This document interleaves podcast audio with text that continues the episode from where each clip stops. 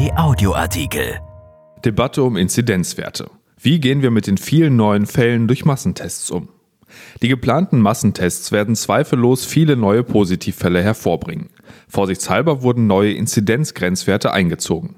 Übersehen sollte allerdings niemand, dass die Zahl der Covid-19-Sterbefälle abnimmt. Von Wolfram Görz.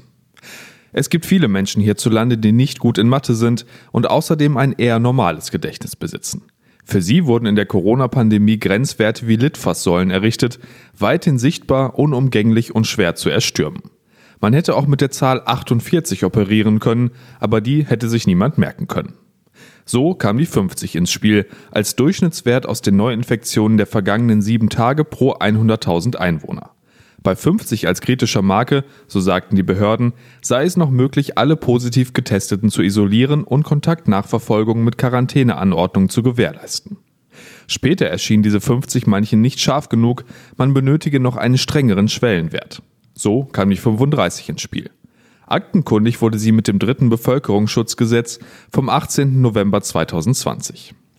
Nun gibt es einen erneuten Strategiewechsel, bei dem die Politik der Wissenschaft zwar zuhört, aber erneut hofft, deren ungünstige Berechnungen könnten auf gnädige Weise nicht in Erfüllung gehen. Die Politik vertraut ja seit je auf die heilende Kraft des Verdrusses bei den Menschen, auf ein nun endlich vernünftiges Denken quer durch alle Gruppen. Nach dem Motto, hui, jetzt werden die Geschäfte Schritt für Schritt wieder geöffnet, jetzt müssen wir artig sein, damit uns diese Freiheiten nicht wieder genommen werden. Nun, wenn wir in diesem Jahr Corona-Pandemie eins gelernt haben, dann dieses. Kollektive Vernunft zählt nicht zu den Hervorbringungen der Menschheit. Hierzulande soll jetzt also in Etappen geöffnet werden. Als neuer Grenzwert jenseits der 50 ist aber die 100 im Spiel.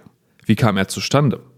Nun, der Anteil der britischen Mutante am Infektionsgeschehen wird im Gegensatz zum ursprünglichen Wildtyp immer größer. Damit könnten, so fürchten manche, Inzidenzen von 50 oder gar 35 in einigen Wochen in weite Ferne gerückt sein, zumal mehr und mehr mit Schnell- und Selbsttest gearbeitet werden soll, damit Menschen ein Museum oder einen anderen öffentlichen Ort betreten können. Je mehr getestet wird, desto mehr positive Fälle wird es geben. Weil ein neuer Grenzwert hilfreich sein könnte, wurde die 100 geboren.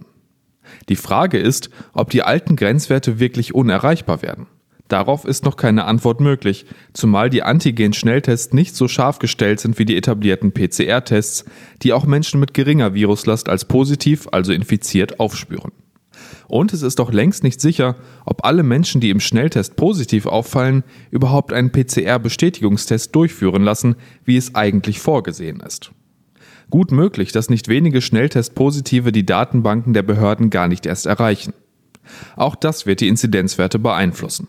Jedenfalls lauert die Gefahr, dass Schnelltestpositive, die nicht aktenkundig werden, auch nicht isoliert und ihre Kontaktpersonen nicht nachverfolgt werden.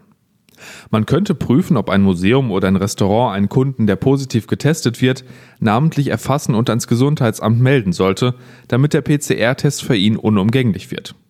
Ist das überhaupt geplant? Eine solche Meldelogistik müsste aber erst aufgebaut werden.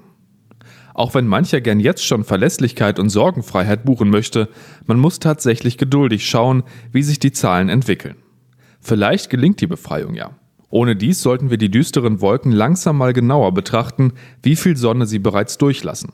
Bei allem Testen, bei allem Starren auf Zahlen darf man ja nicht außer Acht lassen, dass es etwa bei den Sterberaten erfreuliche Entwicklungen gibt. Trotz des stockenden Impfgeschehens sehen wir seit einigen Wochen, dass es immer weniger Covid-19-Tote gibt, vor allem bei den Risikogruppen. Diese Tendenz ist schon jetzt sonnenklar. Allerdings könnte es sein, dass unter dem Einfluss von Mutationen, schleppenden Impfungen oder gar Impfmüdigkeit die Zahl der schweren Covid-19-Fälle unter jüngeren Menschen zunimmt. Davor haben Intensivmediziner derzeit die größte Angst.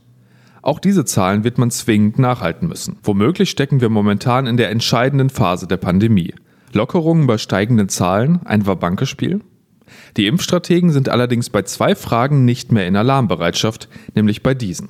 Wie gut wirken die Impfungen gegen mutierte Viren? Können Geimpfte trotzdem andere Menschen anstecken? Beide Antworten fallen nämlich recht entspannt aus.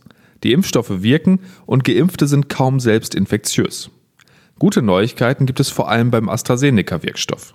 Bei diesem Vakzin, das unverdient einen schlechten Ruf hat, konnte eine neue Studie nachweisen, dass die Impfung auch die Zeit verkürzt, in welcher ein sensibler PCR-Test das Coronavirus überhaupt nachweist. Je weniger Viren auf den Schleimhäuten sitzen, desto weniger werden sie ausgeatmet. Das heißt, die Geimpften sind selbst kaum ansteckend, selbst wenn sie sich das Virus einfangen. So scheint zwischen abstrakten Zahlen wie 50 und 100 etwas Normalität vielleicht wieder möglich. Das könnte das neue Leben mit dem Virus sein. Trotzdem müssen wir weiterhin aufpassen, auch wenn die vielen Vernünftigen im Land davon unendlich müde sind. Erschienen in der Rheinischen Post am 5. März 2021 und bei RP Online. RP Audioartikel. Ein Angebot von RP Plus.